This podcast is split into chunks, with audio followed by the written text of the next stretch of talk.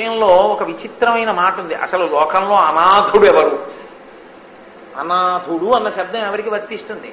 ఎవరు లేకపోతే రక్షించేవాడు? అనాథ అనాథండి పాపం ఆయన ఎవరండి కాపాడతారు? అంటారు. అసలు తనకి తల్లి తండ్రి ఉన్నారు. తల్లి తండ్రి లేకుండా మనిషి ఉంటాడుగా కాబట్టి వాడు అనాథ కానే కాడు. తల్లి తండ్రి లేనివాడు ఎవరైనా ఉంటే వాడు ఒక్కడే అనాథ. కాబట్టి ఎవరు అనాథ అనాలి? ప్రపంచంలో అలా లేనివాడు ఆయన ఒక్కడే కాబట్టి అనాథనాథుడెవడో వాడే అనాథ. వాడి వాడికే లేరు తల్లిదండ్రులు. మరి ఏమండి పాప? అంటే ఆయనకో దరిద్రం ఉందా? కాదయ్యా. ఆ తల్లి తండ్రి ఉంటే ఎంత గొప్ప ప్రేమ ఉంటుందో అంత ప్రేమతోటి ఆ వచ్చిన శూన్యాన్ని పూర్తి చేయడానికి పక్కన అమ్మవారు ఉంది మరి అమ్మవారికి వచ్చిన శూన్యాన్ని పూడ్చడానికి అయ్యేవారు ఉన్నారు కాబట్టి వాళ్ళిద్దరూ అనాథల కారు సనాథలే. కాబట్టి వాళ్ళిద్దరు ఉండగా మనం అనాథలం కాదు అమ్మకి అయ్యా అయ్యకి అమ్మ పక్కన ఉండగా వాళ్ళిద్దరు అనాథలు కారు. లోకంలో అనాథ అన్న మాట వాడవద్దు. ఆ మాటే అనాథ. తప్ప అసలు అనాథలు లేరు. అందరూ సనాథులే. అంటే అందరికీ పరమేశ్వరుడు ఉన్నారు రక్షించడానికి. కాబట్టి నాకు పాలివ్వడం మానేసి నువ్వు పొయ్యి మీద పాలు పొంగిపోతున్నాయని వెళ్ళిపోతావా? ఆయనకి ఎక్కడ లేని కోపం వచ్చింది. అంతే. దవడలు అదిరిపోయాయి పెదవులు అదిరిపోయాయి. అక్కడ ఉన్న రాయి ఒకటి తీశాడు. ఆ కుండకేసి ఒక్క దెబ్బ కొట్టాడు. ఆ కుండ పగిలిపోయింది. అందులో వెన్న పైకి తేలుతున్న మజ్జిగ కిందకి కానీ ఒలికిపోతే నేలంతా జారిపోతుంది. చాలా కష్టం దాన్ని మళ్ళీ ఒత్తాలి అంటే బియ్యపిండో ఏదో వేసి ఒత్తాలి తప్ప అక్కడి నుంచి అసాధ్యంగా కిందో గుడ్డ తీసుకొచ్చి ఒత్తేస్తే అది ఇంకా వెన్నంతా చిమ్ముకుపోయి ఇంకా కాలు జారిపోతాయి. అందుకని ఇప్పుడు పాపం యశోద వెనక్కి తిరిగి వచ్చింది. చూసి ఎక్కడ చూసినా మజ్జిగే. ఎక్కడ లేని కోపం వచ్చింది. ఇంతకు ముందు కొడుక్కి కోపం వచ్చింది. ఇప్పుడు తల్లికి కోపం వచ్చింది. ఆవిడ అనుకుంది లాలనమున బహుదోషము లోలింప్రాపించు తాడనోపాయములన్ చాలా గుణంబులు కలుగును తాడనంబె బాలురకును పద్యంబరయం మా అబ్బాయి కదా మా అబ్బాయి కదా అని ముద్దు చేస్తే మూతి కాల్చేస్తాడు అలా కాదు అప్పుడప్పుడు రెండు దెబ్బలు తగులుతుంటాయి. తగులుతుండాలి అది పచ్చియం అది పిల్లలకి దారిలో ఉంటారు. అందుకని ఇవాళ నేను వాడిని కొట్టేస్తానండి ఎవరిని? పిల్లాడిని అయితే గొడవ లేదు పరమేశ్వరుణ్ణి. ఇప్పుడు కొట్టేయాలంటే అసలు కట్టేయాలి. ఎందుకంటే ఆయన దొరికితే కదా కొట్టడం. అమ్మ రాళ్ళెట్టి కొట్టలేదుగా రాళ్ళెట్టి కొట్టగలిగింది అయితే కవం పట్టుకుంటే ఆపదుగా. కాబట్టి పట్టుకుని జాగ్రత్తగా ఆయువు పట్లు కాని వాటి మీదే కొడుతుంది. గురి చూసి గురి చూసి చైతి చైతి చైతి అని నాలుగు మాటలు అని కొడుతుంది అమ్మ. తండ్రి కొడితే ఇంకోలా ఉంటుంది. తల్లి కొడితే చాలా మృదువుగా ఉంటుంది. అందుకే అమ్మ అమ్మ కోపం తాటాకమంటారు. చూసింది ఆలోచించింది ఎక్కడున్నాడు? అసలు ఉంటే కదా అక్కడ? బయటికి వచ్చి చూసింది ఎక్కడున్నాడని. ఆవిడికి రెండు సన్నివేశాలు కనపడ్డాయి ఏకకాలంలో. వికచకమలనయన వేరొక ఇంటిలో వెలయరోలు తిరుగ వేసి ఎక్కి ఉట్టిలోని వెన్న నులుకుచున్నొక కోతి పాలు చేయుచున్న బాలుకనియే.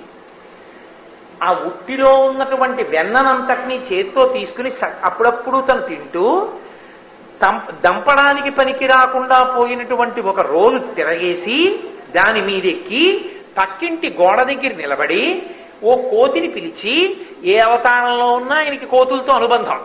ఓ కోతికి కొంచెం వెన్న పెడుతూ తను తింటూ అమ్మ వెనకాతలు వస్తుందేమో అని గుర్తొచ్చినప్పుడల్లా మాత్రం ఓసారి దొంగేడు.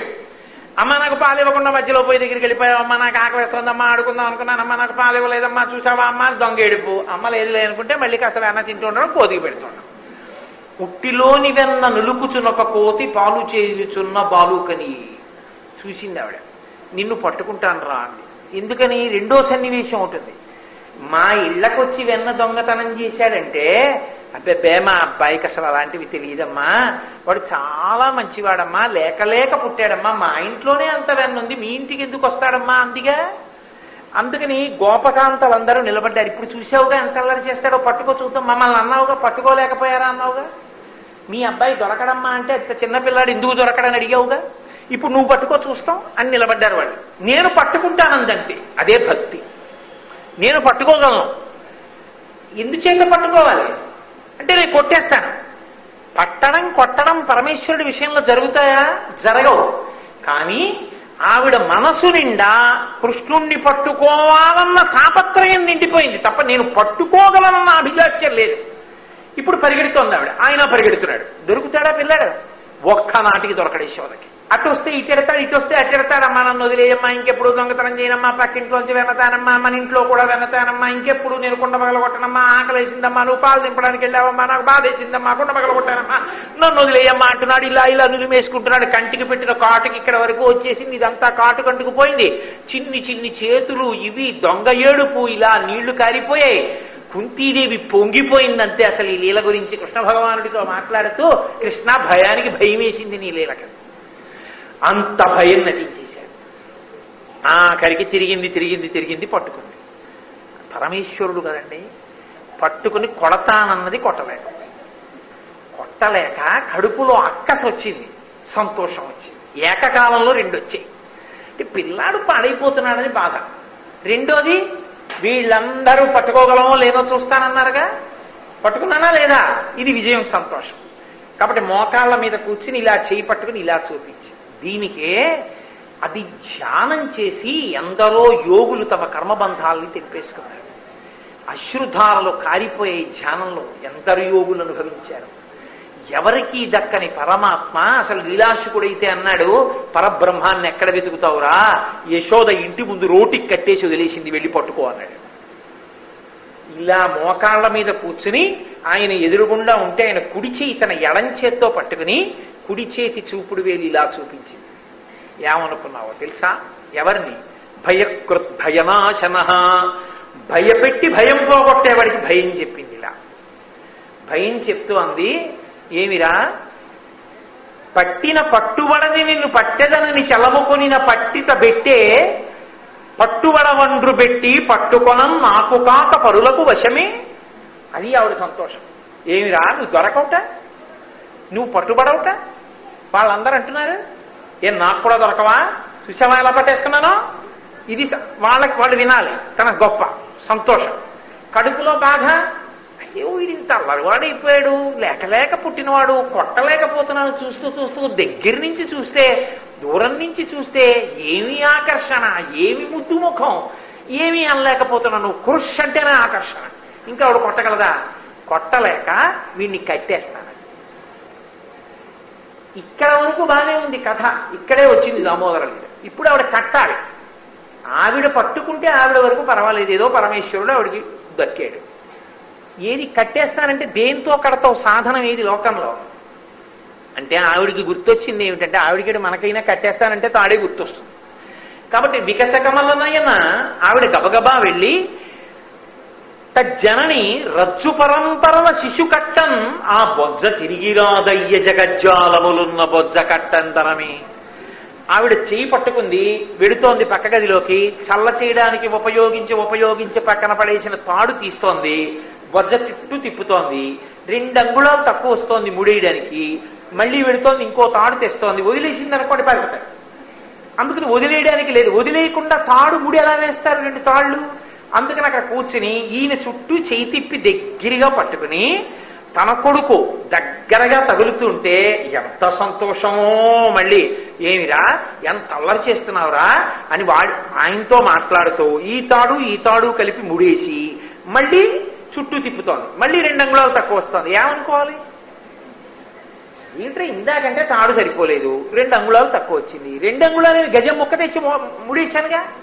మరి దక్కాలా వద్దా? కట్టాలా వద్దా? మరి కట్టబడ్డా ఏంటి? అని అనుమానం రావాలా? రాలేదు ఆవిడ వెడుతూనే ఉంది తాడు తెస్తూనే ఉంది ముడేస్తూనే ఉంది తిప్పుతూనే ఉంది ఆయన్ని దెబ్బలాడుతూనే ఉంది బాధపడుతూనే ఉంది. ఇలా చేయి పట్టుకుని వెడుతోంది తాడు తెస్తోంది కూర్చుంటోంది చెట్టు చేయి తిప్పుతోంది తాడుకి తాడు ముడేస్తోంది మళ్ళీ బొద్ద చుట్టూ తిరుగుతోంది. ఇలా తిప్పడంలో ఆవిడికి ఒళ్ళంతా కూడా చెమట పట్టేసింది. బుడల చెమట లెగయనుత్తరీయము జార తురుముకున్న విరులు జారిరాల పట్టరాని తనను పట్టెదనని చెంత నిలుచుకున్న తల్లి కరుణ చూచి ఎవరు లోకంలో నన్ను కట్టేవాళ్ళు లేరమ్మా నన్ను కట్టడానికి సాధనాలు లేవు పిచ్చి తల్లి నన్ను కట్టేస్తానంటున్నావు తాటితో. రెండు అంగుళాలు తక్కువ వస్తే కనిపెట్టలేకపోయావు. కట్టేస్తాను కట్టేస్తాను అనుకుంటున్నావు అంతే ప్రేమతో ఇది కట్టలేకపోతున్నాను కడుతున్నాను అన్న ధ్యాస మరిచిపోయావు. నన్ను పట్టుకున్న సంతోషంలో అలా నా వెంటపడి తాళ్ళు తెస్తూనే ఉన్నావు తిప్పుతూనే ఉన్నావు. ఈ ప్రయత్నంలో పవిట జారిపోయింది. ఆ తల సిగముడి ఊడిపోయింది పువ్వులు కింద పడిపోయాయి ఒళ్ళు చెమట పట్టేసింది అయినా నా వెంట పడుతూనే ఉన్నావు. అమ్మా నీ చేత కట్టబడతానమ్మా అన్నాడు. ఆయన కట్టబడ్డాడా? ఆవిడ కట్టిందా? ఆయన కట్టబడ్డాడు. ఆవిడ కట్టలేదు. ఇది రెండు అంగుళాలు తక్కువ అన్నారు చిక్కడు సిరికౌగిటిలో చిక్కడు సమకాదు యోగి చిత్తాబ్జములం. చిక్కడు శృతిలతి కావళి చిక్కెనతడు లీల తల్లి చేతన్ రోలం అసలు వేదాలకి లొంగనటువంటి వాడు లక్ష్మీదేవి కౌగిటికి చె- దక్కని వాడు సనకసనందనాది మహర్షుల యొక్క మహాజ్ఞానుల యొక్క గుండెలకు చిక్కని వాడు ఒక అజ్ఞురాలు ఒక గోపకాంత ఆమె యొక్క చేతిలో ఉన్న కాటికి కట్టబడ్డాడు. ఈశ్వరుణ్ణి నేను కడతానన్నవాడు కట్టలేడు. ఈశ్వరుడు ఎందు భక్తితో ఉన్నవాడికి ఈశ్వరుడు కట్టబడతాడు. ఇది ఆ రెండంగుళాలు. ఈ రెండంగుళాలున్నదేదో అది దామోదరుడు. ఆ- ఆవిడ చేత కట్టబడ్డాడు. పరమేశ్వరుడి శరీరం మీద చిన్న మచ్చ ఉండదు. అది దివ్య శరీరం. ఘృతరీతి ఘనీభూతం సచ్చిదానంద విగ్రహం అంటుంది లింగపురాణం. అటువంటి పరమాత్మకి తాడు కట్టేస్తే ఉరుసుకుని మచ్చబడింది పొట్ట మీద నడుం మీద మత్సున్నవాడు కాబట్టి దామోదరుడు అయ్యాడు. కాదు తులసిమాల చేత అలంకరింపబడేవాడు కాబట్టి దామోదరుడు అయ్యాడు. ఇప్పుడు ఈ మాసానికి అధిదేవత దామోదరుడు అంటే గుర్తు ఏమిటంటే ఆయన ఎందు రెండు లక్షణములు ఉన్నాయి నేను కట్టేస్తానంటే నీ చేత కట్టుబడేవాడు కాడు. నువ్వు భక్తితో ఉంటే ఆయనే నీ చేత కట్టి కట్టుబడతాడు. ఈ రెండు లక్షణములు ఆయన ఎందు ప్రకాశిస్తాయి. ఆయనని కట్టడానికి సాధనమన్నది లోకమునందు లేదు. ఆయన తనంత తాను వశుడై కట్టు కట్టబడతాడు. కట్టబడ్డాడు. ఎన్నిసార్లు తెలుసా కృష్ణుడు? ఇంకొకరి చేత కూడా కట్టబడ్డాడు. మహాభారత యుద్ధంలో కురుక్షేత్ర సంగ్రామ ప్రారంభానికి ముందు సహదేవుడి చేత కట్టబడ్డాడు. పరమభక్తుడు కాబట్టి సహదేవుడు కృష్ణుణ్ణి కట్టగలిగాడు. ఇది చిన్ని కృష్ణుడు. అది పెద్ద కృష్ణుడిని కట్టేశాడు సహదేవుడు. మళ్ళీ భక్తి పాశములకే కట్టుబడ్డాడు. కాబట్టి ఎక్కడెక్కడ నేను కట్టగలనన్న అతిశయము లేదో ఎక్కడెక్కడ నిరతిశయమైన భక్తి ఉంటుందో అక్కడక్కడ పరమాత్మ తనంత తాను కట్టబడతాడని చెప్పడానికి దామోదరుడు అది కృష్ అంటే నిరతిశయమైన ఆనంద స్వరూపుడైన వాడు అది శివస్వరూపంగా కావచ్చు కేశవస్వరూపంగా కావచ్చు. రెండు ఒకటే. రెండు రూపములుగా ఉంటాడేమో కానీ రెండుగా ఉండేవాడు మాత్రం కాదు పరమాత్మ. అందుకే ద్రవిడ దేశంలో పిల్లలు ఆడుకుంటూ ఆడుకుంటూ పాట పాడుతూ ఉంటారు వాళ్ళు రోడ్డు మీద ఆడుకుంటూ హరియున్ హరయున్ ఒండ్రు. అరే యాదవన్ వాయిలే మొండ్రు అని ఆడుకుంటారు వాళ్ళు. బంచాట ఆడుకుంటూ శివుడు కేశవుడు ఒక్కటే. శివుడు కేశవుడు రెండు అనుకుని ఒకటి కాదు అనుకున్న వాళ్ళు ఎవరనుకున్నారో వాళ్ళ నోట్లో మన్ను అని వాళ్ళు పాట పాడతారు కాబట్టి శివకేశవులని రెండు ఉండవు శివకేశవులు అంటే ఒకటే. అసలు యథార్థమునకు అందుకే లోకంలో బాగా అర్థమవడానికి ఈ ఉదాహరణ ఎవరిని చెప్తారంటే కన్న తల్లిని చెప్తారు. మీరు చూడండి తల్లి ఎందు ముగ్గురు మూర్తులు ఉంటారు. అమ్మ కడుపులో పెట్టుకుంది శరీర నిర్మాణము అమ్మ కడుపులో జరిగింది ఆహారము అమ్మ నాభిలోంచి వెళ్ళింది జీవం అమ్మ కడుపులో పోసుకున్నాం. అందుకని సృష్టి అమ్మ కడుపులో జరిగింది. బయటికి వచ్చిన తర్వాత పాలు పట్టింది అమ్మే. అన్నం పెట్టింది అమ్మే. దృష్టి తీసింది అమ్మే. పడుకోబెట్టింది అమ్మే. పోషించింది కాబట్టి స్థితికారురాలు శ్రీ మహావిష్ణువు. సృష్టించింది కాబట్టి బ్రహ్మ. పడుకోకుండా వాడు అదే పనిగా ఆడుకుంటున్నాడు. ఇప్పుడు ఆ పిల్లాన్ని తీసుకొచ్చి రెండు దెబ్బలు కొట్టి మరీ పడుకోబెట్టేస్తే పిల్లల్ని చూడండి బలవంతంగా పడుకోబెట్టేస్తే ఆ తల్లులు బోర్లా పడుకోబెట్టేసి వీప్ మీద ఇలా ఇలా ఇలా ఇలా కొట్టేస్తే వాడు ఏడిచి ఏడిచి ఏడిచి ఏడిచి మెల్లిగా ఏడుపు అలా తగ్గిపోతూ అలా నిద్రపోతాడు. నిద్రపోయిన తర్వాత అమ్మ వాడిని ముద్దు పెట్టుకుని వెళ్ళిపోతాడు ఏమి ఆవిడకి ఏమైనా కోపం? వాడు ఆడుకోకూడదు వాడిని అలా ఏడిపిద్దామని పడుకోబెట్టిందా? అరేరే వాడు పడుకోకపోతే రేపు లేచి మళ్ళీ ఇతర కార్యం చేయలేడు. పిల్లాడు అలిసిపోతాడు. అందుకుని బలవంతంగా పడుకోబెట్టింది. పడుకోబెట్టడం కూడా భగవంతుని యొక్క కారుణ్యమునకు చిహ్నం. అందుకే మీరు చాలా జాగ్రత్తగా గమనించాలి. శివుడు చేసే పనులన్నీ కేశవుడు చేస్తాడు. కేశవుడు చేసే పనులన్నీ శివుడు చేస్తాడు. సంహారకర్త అంటారు శివుణ్ణి. శివుడు చంపేస్తాడంటుంటారు లోకంలో. అసలు మీరు జాగ్రత్తగా ఆలోచించండి. చంపేసేవాడు శివుడా విష్ణువా? విష్ణు అవతార స్వీకారం చేసి ఎంతమందిని చంపేశాడు? శివుడు ఎప్పుడైనా అంతమందిని చంపాడా? శివకేశవులుగా చూస్తే అసలు శివుడి కన్నా విష్ణువే ఎక్కువ మందిని చంపేస్తుంటాడు సంహారకర్త అన్న పేరేమో పరమేశ్వరుడు. శ్రీ మహావిష్ణువు దయాస్వరూపుడు. ఆయన మహానుభావుడు ఎంత దయ ఉన్నవాడో అంటారు. ఎంత దయ ఉన్నవాడో అని ఎలా అంటారో ఆయన అనుగ్రహించడంలో కూడా అంత పరీక్ష పెట్టి చూస్తారు. ఎవ్వని కరుణింప నిశ్చయించితి వాని అఖిల విత్తంబునేనపహరింతు వాడి డబ్బు దగ్గర నుంచి అన్ని తీసేస్తాను. నిలబడగలిగితే అనుగ్రహిస్తానన్నాడు అంత పరీక్ష పెడతాడు. ఈయనకో భోళాశంకరుడని పేరు. ఏదైనా ఇచ్చేస్తాడు ఎవరికైనా సరే. ఎవడు దయామూర్తి? అంటే అదేంటండి? ఇప్పటిదాకా మీరు శివకేశవుల మధ్య భేదం లేదని మీరే భేదం మొదలెట్టారు ఏంటండి అనుకోకండి. నేను చెప్పేది పూర్తిగా వినప్పుడు నిర్ణయానికి రండి. శివుడు చేసేటటువంటి సంహారం భయంకరం. శివుడు ఏదో చంపేస్తాడు అందుకని శివుడి జోలికి వెళ్ళకండి శివుడి జోలికి వెళ్ళకండి అంటుంటారు కొంతమంది. తెలిసి తెలియని వాళ్ళు. శివుడు మహాదయామూర్తి శివుని యొక్క లయకారకత్వం మనకు అర్థం ఏమిటంటే ఆయన మూడు ప్రళయాలు చేస్తాడు. నిత్య ప్రళయము నిద్ర ఇస్తాడు. నిద్ర లేకపోతే ఆకలి లేదు కడుపు నిండా తినకపోతే నిద్ర రాదు. నిద్ర పోయావు కాబట్టే మరునాడు ఉత్సాహంగా ఉంటావు. కాబట్టి ప్రతిరోజు జరి పట్టేటటువంటి నిద్ర శివానుగ్రహం. కాబట్టి స్వల్పకాలిక లయము అంటారు దాన్ని. అలాగే దీన్ని నిత్య ప్రళయము అని పిలుస్తారు. అలాగే ఆత్యంతిక ప్రళయము అంటారు. ఒక వ్యక్తికి జ్ఞానం ఇచ్చి వాడు మళ్ళీ పుట్టవలసిన అవసరం లేకుండా మోక్షమిచ్చేవాడు పరమేశ్వరుడే. అందుకే మహానుభావుడైనటువంటి పరమశివుడు జ్ఞానదాత. మూడవది మహాప్రళయము అంటారు. మహాప్రళయం అంటే మనం ఆయన్ని పొందలేకపోతే ఆయన మనని పొందేస్తాడు.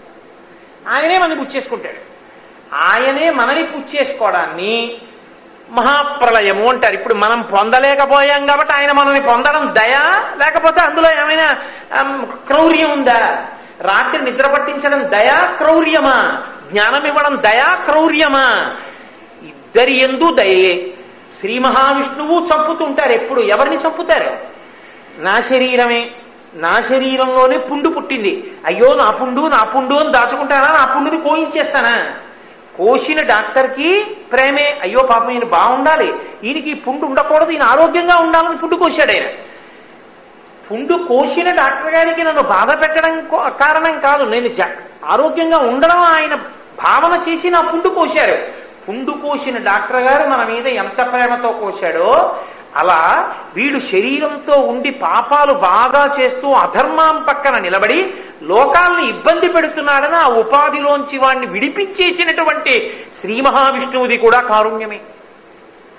కాబట్టి సంహార ప్రక్రియ చేసినటువంటి విష్ణువుది దయ లయ చేసేటటువంటి పరమశివునిది దయ ఇద్దరిది దయాస్వరూపమే. తప్ప అసలు శివకేశవుల మధ్య భేదమే ఉండదు. ఇద్దరి మధ్య ఒకటే తత్వము ఎప్పుడూ ప్రకాశిస్తూ ఉంటుంది. పైగా మీకు నేను ఇంకొక విషయం చెప్పనా?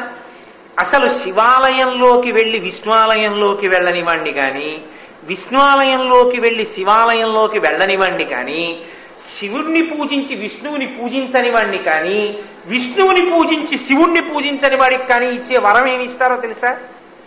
తావు భౌ నరకం యాతౌ యావచ్చంద్ర దివాకరౌ సూర్యచంద్రుడు ఎంతకాలం ఉంటారో అంతకాలం నరకంలో ఉంచుతారు వాళ్ళు ఆ మాట నేను కాదు చెప్పింది. సాక్షాత్తు నారాయణుడు చెప్పాడు. శివకేశవులు రెండు కాదు శివకేశవులు ఒక్కటే. అందుకే ఒకటైన పరమాత్మ రెండుగా నిలబడతాడు. ఒక అమ్మే. పుట్టించినప్పుడు బ్రహ్మ అన్నం పెట్టినప్పుడు విష్ణువు పడుకోబెట్టినప్పుడు శివుడు. మూడు అమ్మయందే ఉన్నాయి. అందుకే మాతృదేవోభవ మొట్టమొదటి అమ్మకి నమస్కారం చేయడానికి కారణం అదే. మూడు మూర్తులు అమ్మయందు ఆవహించి ఉన్నారు. ఒక్క అమ్మయందు మూడు మూర్తులుంటే పరమేశ్వరుడు శివకేశవులు రెండిటిగా ఉంటాడని చెప్తే మీకు ఎందుకు బాధ? ఎక్కడ ఇబ్బంది వస్తుంది? ఎక్కడా ఇబ్బంది రాదు. వాళ్ళు హాయిగా సంతోషంగా ఉంటారు అందుకే. అసలు ఇంకా గొప్ప భక్తి తార్కాణం ఎక్కడో తెలుసా అండి? పరమశివుని ముందు నిలబడి ఆయనలో విష్ణువుని చూసి తులసి దళాలతో అర్చించినవాడు శ్రీ మహావిష్ణువుని చూస్తూ పరమశివుడిని ధ్యానం చేస్తూ అభిషేకం చేసినవాడు ఎవరుంటాడో వాడు ధన్యాత్ముడు. కనుక ఈ మాసంలో దామోదరుణ్ణి అధిపతిగా పెట్టుకుని శివకేశవ అభేదమైనటువంటి ఉపాసన చెయ్యండి.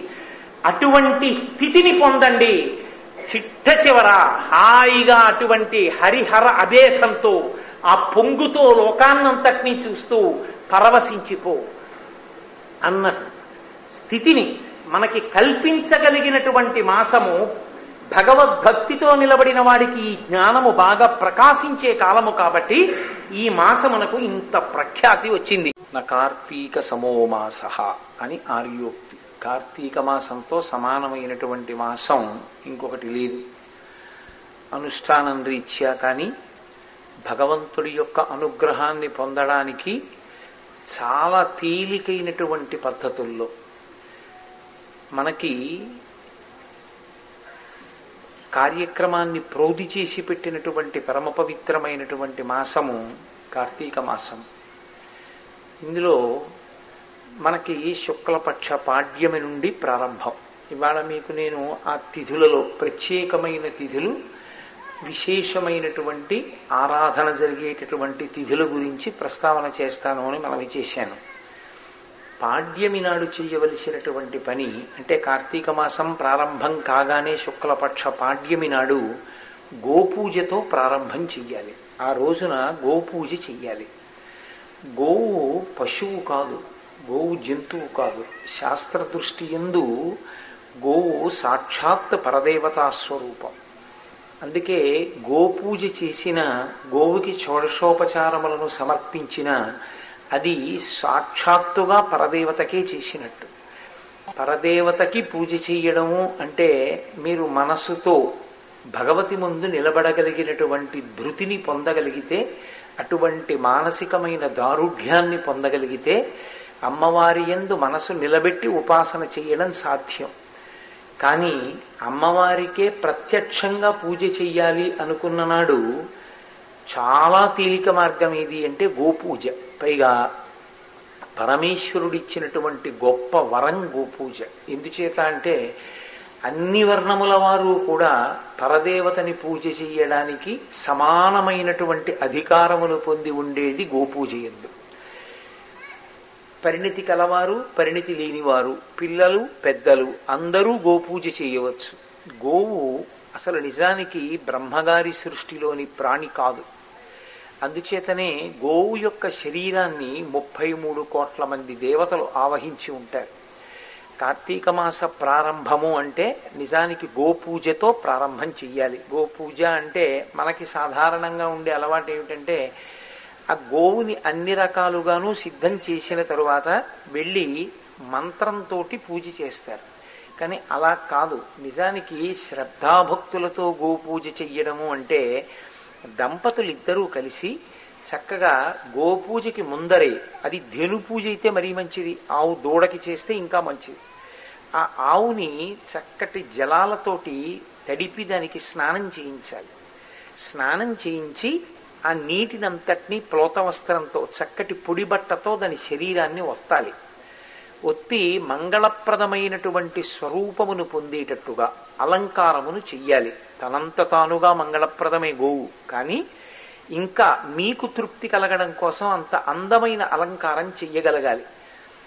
ఒక్కొక్క చోట మీరు చూస్తూ ఉంటారు గోవు యొక్క వెన్నుపూసలుంటాయి ఆ వీపు మీద ఉన్నటువంటి వెన్నుపాము పర్యంతము మూడు వేళ్ళ వెడల్పున పసుపు రాస్తారు. రాసి దాని సంధిబంధములంతటా కూడా పసుపు అలంకారం చేస్తారు. చేసి ఆ ముఖమునందు చక్కగా పెద్ద బొట్టు పెట్టి పూజ మాత్రం గోవు యొక్క పృష్ఠభాగమునకి ఎందుకంటే లక్ష్మీదేవి ఉండేటటువంటి ఐదు స్థానములలో ఒకటి గోపృష్ఠము. ఐదు ఐదు స్థానములు ఉన్నాయి లక్ష్మీదేవి ఉండేవి. ఏనుగు యొక్క తల అలాగే మారేడు బిల్వము యొక్క వెనక తట్టు తామర పువ్వు అలాగే స్త్రీ పాపట తీసుకునేటటువంటి ప్రారంభ స్థానము అందుకే అక్కడ బొట్టు పెట్టుకుంటారు. ఐదవది గోవు యొక్క వెనక తట్టు. ఆ గోవు వెనక తట్టులో లక్ష్మీదేవి కూర్చుని ఉంటుంది.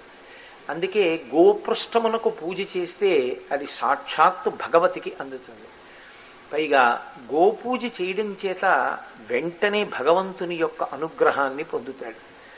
అందరు దేవతలకి పితృదేవతలతో కలిపి పూజ చేసినటువంటి ఫలితాన్ని పొందడానికి తేలిక మార్గం ఏది అంటే గోపూజ చెయ్యడమే అందుకే కార్తీక శుక్ల పాడ్యమి గోపూజతో ప్రారంభం చెయ్యండి అని శాస్త్రం. ఆ రోజు పాడ్యమి రోజు తెల్లవారుజామున నిన్నటి రోజున నేను మీతో మనవి చేశాను స్నానమునకు ఎంతో ప్రాముఖ్యత ఉంటుంది కార్తీక మాసంలోనని. చక్కగా స్నానం చేసి గోవుకి అలంకారం చేసి ధేను సహితమైనటువంటి గోవుకి పూజ చెయ్యగలిగితే ఇంకా బాగుంటుంది. అసలు యథార్థమైనటువంటి పరిపూర్ణమైనటువంటి గోపూజ యందు గోవు యొక్క అవయవములతో పాటుగా పాలు పెరుగు నెయ్యి ఇటువంటి పదార్థాలని కూడా తీసుకొచ్చి అక్కడ పెట్టి పాత్రలలో వాటికి కూడా పూజ చేస్తారు. గోపూజ సమగ్రంగా చేసినట్లయితే దేవతలందరికీ కలిపి పూజ చేసి ప్రారంభం చేసినట్టే. దాని చేత ఉత్తర క్షణంలో పరదేవత యొక్క అనుగ్రహం కలుగుతుంది. ఎందుకంటే మీరు ఒకటి గుర్తుపెట్టుకోండి కార్తీక మాసము వ్రతము మెత్త వ్రతం అది. ఒక వ్రతము పరిపూర్ణం కావాలి అంటే కాలము ప్రతిబంధకంగా నిలబడుతుంది. అదే రాక్షస స్వరూపం అవుతుంది అంత తేలికగా మిమ్మల్ని ఆ వ్రతం పూర్తి చేయించి అంత గొప్ప ఫలితం మీకు కట్టబెట్టబడేటట్టుగా అంత తేలిగ్గా అనుగ్రహం కుదరదు. జీవుని యొక్క పాపములే వ్రతమునకు ప్రతిబంధకంగా నిలబడతాయి. ఈ ప్రతిబంధకములను తొలగతోయగలిగినది ఎవరు అంటే అమ్మవారి పరదేవతానుగ్రహంతో వాటిని గట్టెక్కవలసి ఉంటుంది. అందుకే అమ్మవారి పూజ తప్పకుండా చెయ్యాలి. అమ్మవారి అనుగ్రహాన్ని తొందరగా పొందాలి అంటే చాలా తేలికగా అమ్మవారి అనుగ్రహం పొందడానికి యోగ్యమైనటువంటి పూజ చాతుర్వర్ణములకు సమానమైన పూజ గోపూజ. ఆ పూజ చేసుకోవడం ఎంతో మంచిది. అసలు నిజానికి ప్రతిరోజు గోవుకి ప్రదక్షిణం చేయడం గోసేవ చేయడం కన్నా గొప్ప ఆ, పని ఇంకొకటి ఉండదు. పితృదేవతలు కూడా సంతోషిస్తారు. ఒక గరుకు స్తంభం తీసుకెళ్ళి ఎవరైనా గోశాలలో వేస్తే దానికి గంగడోలుకి దురద ఎక్కువ. కానీ గోవుకుండే ఇబ్బంది ఏమిటంటే దాని తోక దా తోక యొక్క పుచ్చము ఆ గంగడోలుకి రుద్దుకోవడానికి పనికిరాదు తోక అందదు. దానికి ఇంకొకలా ఆ గంగడోల్ని రుద్దుకునేటటువంటి అవకాశం ఉండదు. అందుకే గోశాలలో ఎవరు గరుక స్తంభం వేస్తారో వాళ్ళ పితృదేవతలు ఉత్తమగతులు పొందుతారు అని చెప్తున్నాయి శాస్త్రాలు. అవి గరుకు స్తంభం దగ్గరికి వెళ్ళి తమ గంగడోలు రుద్దుకుంటాయి. గోవు తృప్తి పొందిన ఉత్తర క్షణంలో పితృదేవతలు ఉత్తమ లోకాలు పొందుతారు. పితృదేవతలు ఉత్తమ లోకాలు పొందేటట్టుగా ఏదైనా క్రియ చెయ్యడము అంటే అంత తేలికైన విషయం కాదు. కానీ గోవు విషయంలో గోశాలయందు ఒక్క గరుకు స్తంభం వేస్తే చాలు. పితృదేవతలు కూడా ఉత్తమగతులు పొందుతారు అంటే గోపూజ యొక్క గొప్పతనం ఏమిటో గోవు యొక్క గొప్పతనం ఏమిటో మీరు దాన్ని తెలుసుకునేటటువంటి ప్రయత్నం చెయ్యాలి. అందుకే అన్ని పీఠముల ఎందు కూడా గోపూజ తప్పకుండా జరుగుతుంది. మూడు పూజలు తప్పకుండా చేస్తారు. అశ్వపూజ గజపూజ గోపూజ. కానీ అశ్వపూజ పశుపూజ గజపూజ పశుపూజ గోపూజ పరదేవతా పూజ గోపూజ మాత్రం పశువుకు చేసిన పూజ కాదు. గోవు సాక్షాత్ మహాలక్ష్మి. ఎక్కడ గోవు తిరుగుతుందో ఎక్కడ గోవు కట్టబడుతుందో ఆ ప్రదేశం కన్నా పవిత్రమైన ప్రదేశం లోకంలో ఇంకొకటి ఉండదు. లోకంలో రెండే రెండు పరమ పవిత్రమైన ప్రదేశములు అని పిలుస్తారు. గోష్ఠము అని. ఒకటి గోవులు ఎక్కడ కట్టబడి ఉంటాయో ఎప్పుడు గోవులు కట్టబడి గోవులు తిరుగుతూ ఉండేటటువంటి భూమి ఏది ఉంటుందో అది పరమ పవిత్రమైనటువంటి భూమి. అది యజ్ఞయాగాది క్రతువులకో హోమములకో పురాణం పారాయణ చేసుకోవడానికి లేకపోతే చక్కగా గురు శిష్యులు కూర్చుని పాఠం నేర్చుకోవడానికి అంతకన్నా యోగ్యమైన భూమి. సూర్యోభాతి నచంద్రతారకం నేమా విద్యుతో భాతి కుతోయమగ్ని త్వమేవ భాంతమనుభాతి సర్వం తస్య భాషా సర్వమిదం విభాతి. ఆ ప్రకాశము దీపమే అని ఆ దీపం పెట్టించి నమస్కారం చేయిస్తారు. అందుకు కార్తీక దీపం అని అంత ప్రాముఖ్యత రావడానికి కారణం. కార్తీక మాసంలో దీపము సోమవారము ఈ రెండు అంత ప్రాముఖ్యత. కార్తీక సోమవారం అండి కార్తీక సోమవారం అండి అంటారు. ఏ? మాఘమాసంలో వస్తే సోమవారం కాదేంటి? ఫాల్గుణ మాసంలో వస్తే సోమవారం కాదా? ఈ కార్తీక సోమవారానికి ఎందుకంత ప్రఖ్యాతి? అంటే సోమ అంటే స ఉమ అమ్మవారితో కలిసి ఉన్నవాడని ఒక అర్థం. సోమ చంద్ర సంబంధం అని ఒక అర్థం. సోమ చంద్రుడు చంద్రమా మనసోజాత చంద్రుని యొక్క కిరణములు చంద్రుడి యొక్క అనుగ్రహం చేత మనసు బాగా రంజిల్లుతుంది. శరత్కాలంలో కార్తీక మాసంలో చంద్రకిరణములు బాగా ప్రస ప్రసరిస్తాయి. ఆకాశం వెన్నెలతో నిండిపోతుంది. చంద్రుడి యొక్క ప్రభావం శరీరం మీద పడడం వల్ల చలిగా ఉండడం వల్ల రకరకములైన కోర్కెలు పెరిగిపోతాయి. వేడిగా ఉంటే చాలు ఏదైనా తినేద్దాం అనిపిస్తుంది. దుప్పటి ఉంటే చాలు ఎక్కడైనా పడుకోబుద్ధిస్తుంది.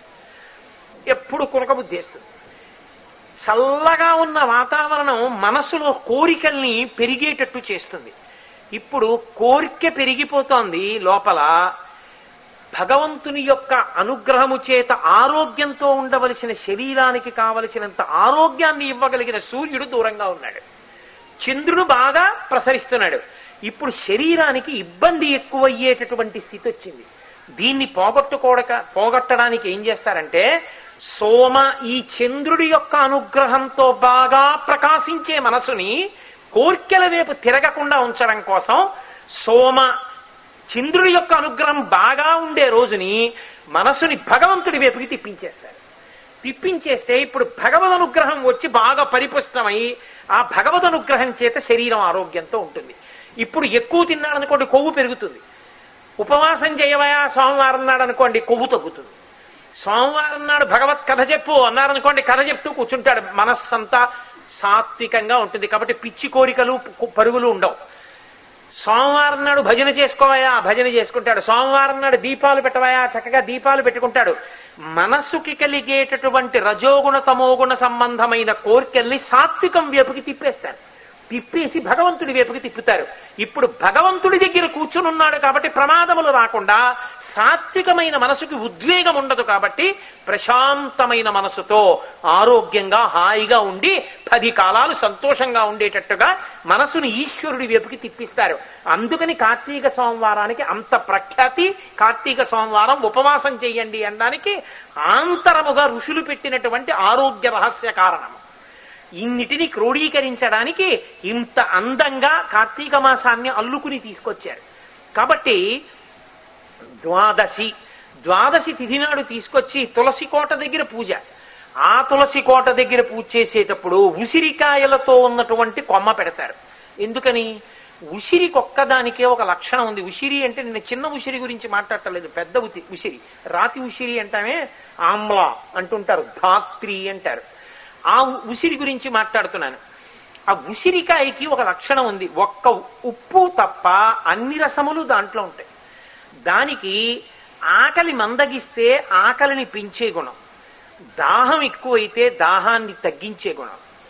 శరీరంలో కపము వాతము పైత్యము కార్తీక మాసంలో బాగా పెరుగుతాయి.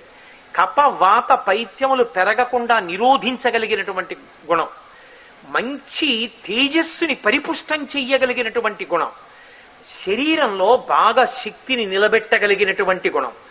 చాలా పథ్యంగా పనికొచ్చి శరీరం బయట ఉన్న వాతావరణం నుంచి తట్టుకోగలిగినటువంటి శక్తిని ఇవ్వగలిగినటువంటి గుణం ఉసిరికాయలో ఉన్నాయి. అందుకే లౌకికంగా బయట చెప్తే it is the it has all the riches of vitamin C అంటారు. అంటే విటమిన్ సి పరిపూర్ణంగా ఉందంటారు. విటమిన్ సి పుచ్చుకున్నారు అనుకోండి పడిషం ముక్కు కారిపోతూ ఉండడం తలపోటు పెట్టడం ఊపిరితిత్తులు నిమ్ముకోవడం ఇటువంటివి జరగవు. కార్తీక మాసంలో నాగుల చవితి నుంచి ఇంకా ఊహూయ నివడక లోకముర్వీనాథ అని చలి పెరుగుతుంది. ఆ చలి పెరిగినప్పుడు మందగించి ఆరోగ్యం పడిషం పట్టి తలపోటు వచ్చి ఇలాంటివి జరగకుండా ఉండాలి అంటే కార్తీక మాసంలో ఆదివారం తప్ప ప్రతి ఇల్లాలి యొక్క విధి ఏది అంటే ఉసిరికాయ పచ్చడి లేని భోజనం భర్తకి పెట్టరాదు. అని. ఏదైనా సరే ముందు ఉసిరికాయ పచ్చడి తిని తినండి అన్నది ఎందుకని?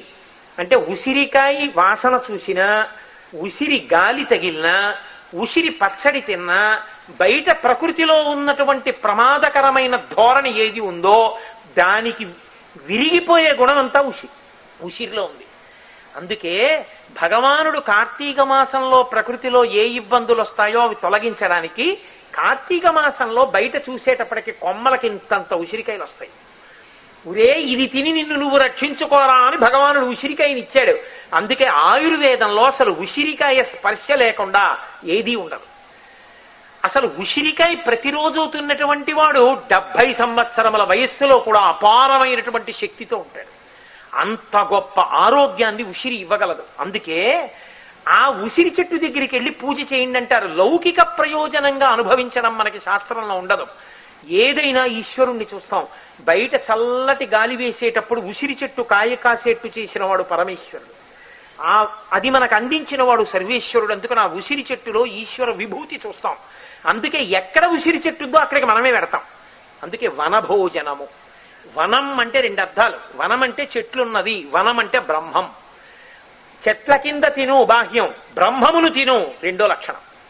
ఇది ఆంతరం అది బాహ్యం.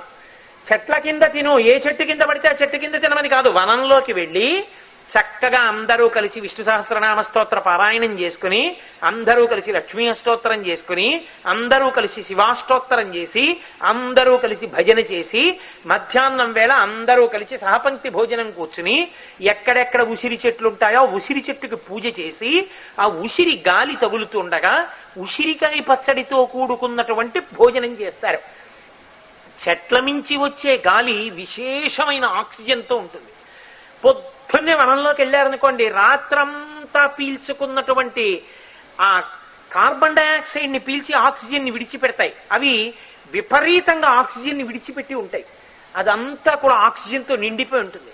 ఇప్పుడు మీరు వనంలోకి వెళ్ళి తిరిగారనుకోండి తిరిగితే మీకు తెలియకుండా కార్తీక మాసంలో ప్రకృతి పరంగా వచ్చేటటువంటి ప్రమాదం ఏదుందో అది వనంలోకి వెళ్ళి తినడం వల్ల పోతుంది. ఉసిరి చెట్టు దగ్గరికి వెళ్ళి కూర్చోవడం వల్ల ఉసిరి గాలి తగలడం వల్ల అది ఉపశమిస్తుంది. ఆ ఉసిరి చెట్టులో దైవాన్ని చూస్తారు. అందుకే ద్వాదశి తిథి నాటి దగ్గరికి వచ్చేటప్పటికి ఇంటింట ఉసిరికాయలతో ఉన్న కొమ్మ తెచ్చి తులసి కోటతో కలుపుతారు. ఇప్పుడు తులసి ఎంత మనకి వైద్యంలో పనికొస్తుందో అందుకే పూజలో కూడా ఒక మాట అంటారు స్వామి నీపాద తులసిదళము రోగముల కౌషధము బ్రహ్మరుద్ర వినుత. భూషణ వికాస శ్రీధర్మ పరనివాస దుష్ట సంహార నరసింహ దురిత దూర. ఒక్క తులసిదళం నోట్లో వేసుకుంటే ప్రతిరోజు కంఠం ఖంగున మోగుతుంది. ఒక్క తులసి దళం ప్రతిరోజు తింటే రక్తశుద్ధి. పడిషం పట్టదు దగ్గు రాదు. కంటికి చూపు బాగుంటుంది. జ్వరాలు మొదలైనవి పీడించకుండా ఉంటాయి. రోగనిరోధక శక్తి పెరుగుతుంది. ఇన్ని శక్తులు ఉన్నటువంటి తులసిని సాక్షాత్ పరదేవతగా భావించి అందుకే తులసి కోట లేని ఇల్లు ఆర్ష సంప్రదాయంలో ఎక్కడ ఉండదు. నమస్ తులసి కళ్యాణి నమో విష్ణు ప్రియే శుభే అని మనం తులసిని నమస్కారం చేసి పూజ చేస్తాం. ఆ తులసి ఉసిరి కొమ్మ కలిసి ఇంట్లో మీరు పెట్టి పూజ చేశారనుకోండి వాటి మీద నుంచి వచ్చేటటువంటి గాలిని పీల్చడం వల్ల ప్రకృతి సంబంధమైనటువంటి దోషములన్నీ ఉపశమిస్తాయి. పైగా వాటి ఎందు ఈశ్వరుడి భావన చేసి పూజ చేయడం వల్ల మీకు తొందరగా మనసు దాని ఎందు నిలబడేటటువంటి అవకాశం కలుగుతుంది. అందుకని ఇన్నాళ్ళు మీరు ఆవాహన చేశారు. ద్వాదశి తిథి నాడు తులసి కోట ఉంది కాబట్టి శ్రీ మహావిష్ణువే నడిచి ఆ బృందావనంలోకి మీ ఇంటికి ఆయన వస్తున్నారు. ఎంత సంతోషపడవలసిన రోజు. కాబట్టి క్షీరాబ్ది ద్వాదశి. ఇక కార్తీక మాసంలో ఈ ద్వాదశి తిథి ఏకాదశి తిథి వీటి దగ్గర ఏకాదశి ఉపవాస తిథి. కాబట్టి ఏకాదశి నాడు ఉపవాసం ఉంటూ ఉంటారు. బ్రహ్మచారి ఉపవాసం ఉండకూడదు. ఎనభై ఏళ్ళు దాటితే ఉండకూడదు. ఒకవేళ అనారోగ్యం ఉన్నవాడైతే ఉపవాసం చెయ్యకూడదు. కాయ కష్టం చేసుకు బతికేవాడైతే ఉపవాసం చెయ్యకూడదు. అందరినీ ఉపవాసం చెయ్యమని శాస్త్రం చెప్పలేదు. ఎవరు ఉపవాసం చెయ్యాలో వాళ్ళే ఉపవాసం చెయ్యాలి. తప్ప అందరూ ఒకలా ఉపవాసాలు చెయ్యమని కడుపు కాల్చుకోమని ఎక్కడా శాస్త్రం చెప్పలేదు. అలాగని ఓపికన్నవాడు చెయ్యకుండా ఉండకూడదు. ఉపవాసం ఎలా చెయ్యాలో అలా చెయ్యాలి. ఏకాదశి అంటేనే ఉపవాసం. అసలు ఏకాదశి ఉపవాసం అన్న మాటకు అర్థం ఏంటో తెలుసా అండి? మృత్యువునందు భగవంతుని యొక్క నామాన్ని తలుచుకునే శక్తిని పొంద శాస్త్రం ఎక్కడా కూడా కఠినంగా మాట్లాడదు నువ్వు ఇది చేస్తేనే అందం. నీకు ఉన్నటువంటి పరిస్థితికి అనుకూలంగా మాట్లాడుతుంది కానీ నీ శక్తిని వంచన చేసుకుని అందరికన్నా తక్కువ చెప్పింది నువ్వు చేయకూడదు. శ్రీరామ రామ రామేతి రమే రామే మనోరమే సహస్రనామ తత్తుల్యం రామనామ వరాననే. నిజమే.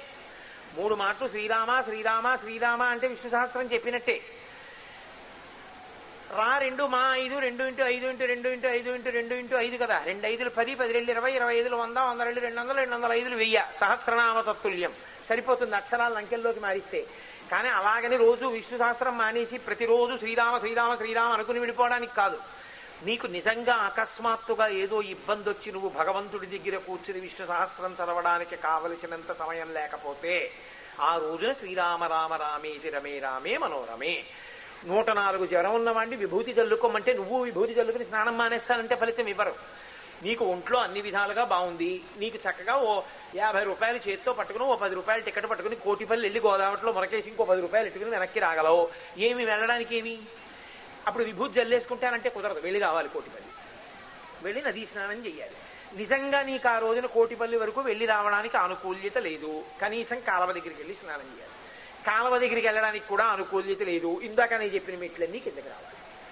కాబట్టి నవమి నాడు స్నాన వైశిష్ట్యమును గ్రహించి ఉండుట స్నానమట్లు ఆచరించుట. ఇది చాలా చాలా ప్రధానమైనటువంటి విషయం. నేను మీతో మనవి చేశాను. మళ్ళీ స్నానం చేసేటప్పుడు కూడా ఎలా పడితే అలా చేయడం కాదు అని మీతో మనవి చేశాను ప్యాంట్లతో స్నానాలు చొక్కాలతో స్నానాలు నిక్కర్లు వేసుకుని స్నానాలు ఇవేవి స్నానమునకు సంబంధించినటువంటి కల్ కల్పములోకి రావు. అలా చెయ్యకూడదు అది వరుణ దేవత పట్ల అపచారం అవుతుంది స్నానము అంటే అంచు ఉన్న పంచ కట్టుకుని చేసినదే స్నానము అంతే. కాబట్టి అలా స్నానం చెయ్యాలి. ఒంటి మీద బట్ట లేకుండా చేసినటువంటి స్నానము స్నానము కాదు. నీటి మీద కొట్టి స్నానం చెయ్యకూడదు. పరమ పవిత్రంగా నీటిలో మునక వెయ్యాలి వేసేటప్పుడు. స్నానము యొక్క వైభవం ఏమిటో తెలుసుకుని స్నానము చేసిన వాడెవడో వాడు ధన్యాత్ముడు. మీకు ఓపిక ఉంది. నవమి నాడు మీరు ఎలా స్నానం చేస్తారో భగవంతుడికి కూడా స్నానం చేయించాలి. మనం స్నానం చేస్తే మనకి ఒళ్ళు తాపం తగ్గుతుంది. భగవంతుడు స్నానం చేస్తే లోకానికి అంతటికీ తాపం తగ్గుతుంది. ఆయన చల్లబడితే లోకం చల్లబడుతుంది. మనం చల్లబడాలంటే మనం నీళ్ళు పోసుకుంటే చాలు. ఆయనకి స్నానం అంటే పట్టుకెళ్ళి కాసిన ఆవు పాలు ఇవ్వండి. పట్టుకెళ్ళి కాస్త పెరుగు ఇవ్వండి. నేను చూస్తూ ఉంటాను దేవాలయాలకి గేది పాల ప్యాకెట్లు పట్టుకొచ్చేస్తారు. అర్చకులు కూడా అంతే శ్రద్ధగా ఉన్నారు. కత్తెర పట్టుకుని కత్తిరించి శివలింగం మీద పోసేస్తుంటారు. అది కాదు ఇవ్వవలసిన విధానం. నీ దగ్గర ఉంటే పట్టుకెళ్ళి ఆవుపాలి నీ దగ్గర ఆవుపాలు లేనప్పుడు దేదీపాలు ఇమ్మని చెప్పలేదు ఎవరు. కనీసం కష్ట పంచదార పట్టుకెళ్ళి పంచామృతాలు లేవా? కష్ట పంచదారి. నీకు ఓపిక ఉంది కష్ట తేనె పట్టుకెళ్ళి. నీకు ఓపిక ఉంది కాస్త పెరుగు పట్టుకెళ్ళి. నీకు ఓపిక ఉంది శుద్ధమైన ఆవు నెయ్యి అని తెలిస్తే పట్టుకెళ్ళి ఆవు నెయ్యి. నీకు వీరి నీకు అటువంటివి లభించలేదు కాస్త పంచదార పట్టుకెళ్ళి. అంతేకాని పాలు అన్న మాట వాడకు. ఆవు పాలు మాత్రమే. నేను మీతో మనవి చేశా గోవు యొక్క వైభవం ఏమిటో ఒక్క ఆవు పాలు మాత్రమే. పరమశివుని యొక్క అభిషేకమునందు కాని దేవతాభిషేకమునందు వాడబడేటటువంటి పంచామృతములలోని మొట్టమొదటి పదార్థం. తప్ప ఏ పాలు పడితే ఆ పాలు అభిషేకమునకు వాడడం కుదరదు. ఆవు పాలు మాత్రమే వాడాలి. కాబట్టి ఈశ్వరుడి స్నానానికి నువ్వు ఆ రోజున ఉపకారం చెయ్యి. చక్కగా పంచకట్టుకో. నీకు అధికారం ఉన్నవాడివైతే వెళ్ళి ఒక సరస్సులోంచి బిందెతో తెచ్చి నీళ్ళు అందించు. చక్కగా అందరూ కూర్చోండి. హాయిగా రుద్రనమక చమకాలతో పరమశివుడికి అభిషేకం జరుగుతుండగా చూడండి. శివలింగం చల్లబడిందా? మీ ఊరంతా చల్లబడుతుంది. అందరి కోరికలు తీరుతాయి. అందరూ సంతోషంగా ఉంటారు. కాబట్టి నవమి తిథి చక్కగా ఈశ్వరాభిషేకం. మనం సంతోషంగా ఎలా స్నానం చెయ్యమని శాస్త్రం చెప్పిందో అటువంటి స్నానం. భోజనం చేసినప్పుడు కానీ స్నానం చేసినప్పుడు కానీ మాట్లాడడానికి వీలు మాట్లాడకూడదు. స్నానం చేసి విడిచిపెట్టినటువంటి వస్త్రాన్ని తొక్కకూడదు. కాలుతో పైకి ఎత్తకూడదు నీవు స్నానం ఏ బట్టతో చేశావో ఆ బట్టని నువ్వే పిడుచుకుంటే ఆరోగ్యం. నీ భార్య పిడిస్తే నీకు కావలసినటువంటి భోగములు సమకూరుతాయి. ఇంటిలో ఉన్నటువంటి దాసి కానీ ఆ బట్ట పట్టుకుని జాడిస్తే నీకు ఐశ్వర్యము సమకూరుతుంది. నీ బట్ట నువ్వు పిడుచుకోకుండా ఎవరూ పెడతకుండా తడి బట్ట స్నానం చేసింది ముద్ద కట్టి అలాగే వదిలిపెట్టి వెళ్ళిపోతే స్నానం చేసిన తర్వాత నేను నదీ స్నానాదుల గురించి కాదు ప్రస్తావించేది ఇళ్ళలో అలాగే వదిలి వెళ్ళిపోతే దరిద్రం సంభవిస్తుంది. పటలంలో కట్టుకున్న బట్ట స్నానం చేసినప్పుడు అంత మర్యాదతో స్నానం చేయమని శాస్త్రాలు చెప్తున్నాయి. భగవన్నామాన్ని తలుచుకుంటూ స్నానం చెయ్యాలి. భగవత్ కథని తలుచుకుంటూ స్నానం చెయ్యాలి. అలా చేసిన స్నానం చేత దేహమునకు తాపము తగ్గడమే కాదు ఈశ్వరుని యొక్క అనుగ్రహము లోపలికి ప్రవేశిస్తుంది. కాబట్టి నవమి తిథి నాడు చక్కటి స్నానం చెయ్యాలి. అసలు స్నానము దాని యొక్క వైశిష్ట్యము. వేదంలో దాని గురించి ఎంత గొప్ప ప్రకరణం ఉందో. ఇన్ని విషయాలు చెప్పారో వేదంలో స్నానం గురించి. అటువంటి స్నానం ఉదకములనగా ఏమి జలములనగా ఏమి అప్పులనగా ఏమి నీరనగా ఏమి ఇవన్నీ నీరు తెలుగు మాట. ఇవన్నీ కూడా వేదంలో చెప్పబడి ఉన్నాయి. ఎందుకు ఎప్పుడు ఎక్కడ ఎలా స్నానం చెయ్యాలో అలా స్నానం చెయ్యాలి. నీకు అవకాశం ఉంది. గోధూళి వేళ గోవు యొక్క డెక్కల్లోంచి పైకి రేగిన మట్టి నీ మీద పడేటట్టుగా చూసుకోవాలి నవమి నాడు. అలా పడితే గోధూళి స్నానము అన్నది ఒక స్నానం. కాబట్టి నవమి స్నానతిథి నువ్వు ఎంత మర్యాదతో ఎంత వైదికమైన స్నానాన్ని చేస్తావో అంతగా నీకు దాని చేత ఈశ్వరానుగ్రహము కలుగుతుంది. నువ్వు చెయ్యడం ఈశ్వరుడికి చేయించడం. కాబట్టి ఆ రోజున అందరూ వాళ్ళ వాళ్ళ దేవాలయాల్లో అభిషేకాన్ని నిర్ణయం చేసుకోవాలి. చేసుకుని అభిషేకానికి కావలసిన పదార్థాలన్నీ పట్టుకెళ్ళి ఇచ్చి దేవాలయాల్లో ఉన్నటువంటి మూర్తులకి చక్కటి అభిషేకం జరిగేటట్లుగా చూసుకోవాలి. చెంచాలతో నీళ్ళు పోయడం ఉద్ధరిణితో నీళ్ళు పోయడం ఇటువంటివి చెయ్యకూడదు. నేను మీతో మరొక మాట మనవి చేస్తున్నాను. శివాలయంలోకి అందరూ వెళ్ళి అభిషేకం చేయడం కన్నా అర్చకుడు ఒక్కడే అభిషేకం చేయడమే అన్ని వేళలా మంచిది. ఎందుచేత అంటే శివాలయంలోకి మీరు వెళ్ళి అభిషేకం చేస్తే కొంతమంది మాకు అధికారం ఉందని వెళ్ళిపోతుంటారు ఏదో చెప్పి.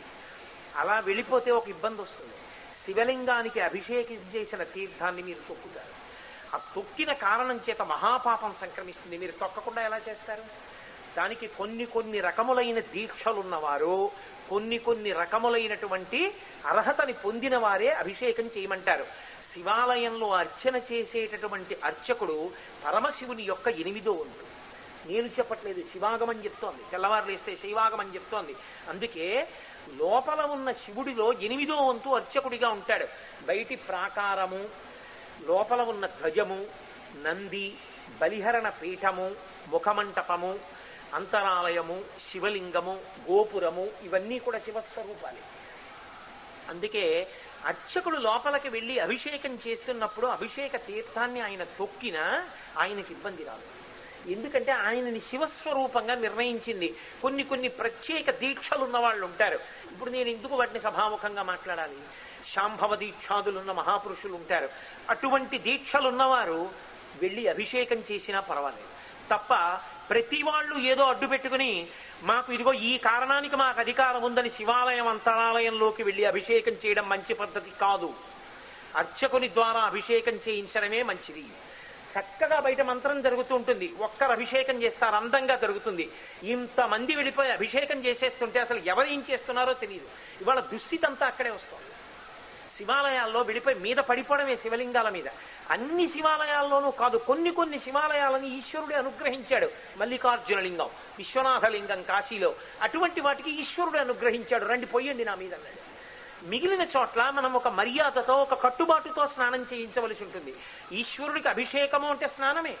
కాబట్టి ఆ అభిషేకం అంత అందంగా అంత మర్యాదతో చెయ్యాలి. మిగిలిన వాళ్ళు చక్క ధ్యానం చేస్తూ ఆ అభిషేకం జరుగుతున్నంతసేపు మౌనంగా భగవన్నామని చెప్పుకుంటూ అభిషేకం చూస్తూ పొంగిపోవాలి. కాబట్టి ధ్యాయేతైప్సిత సిద్ధయే. ధ్యానం చేసినంత మాత్రం చేత నీ కోరికలు తీరుతాయని అభిషేకానికి ప్రార్థనా శ్లోకంలో చెప్తోంది ఎదుర్వేదం కాబట్టి ధ్యానం చేస్తూ కూర్చోవాలి. నవమి తిథి ఈ స్నానమునకు అభిషేకమునకు సంబంధించి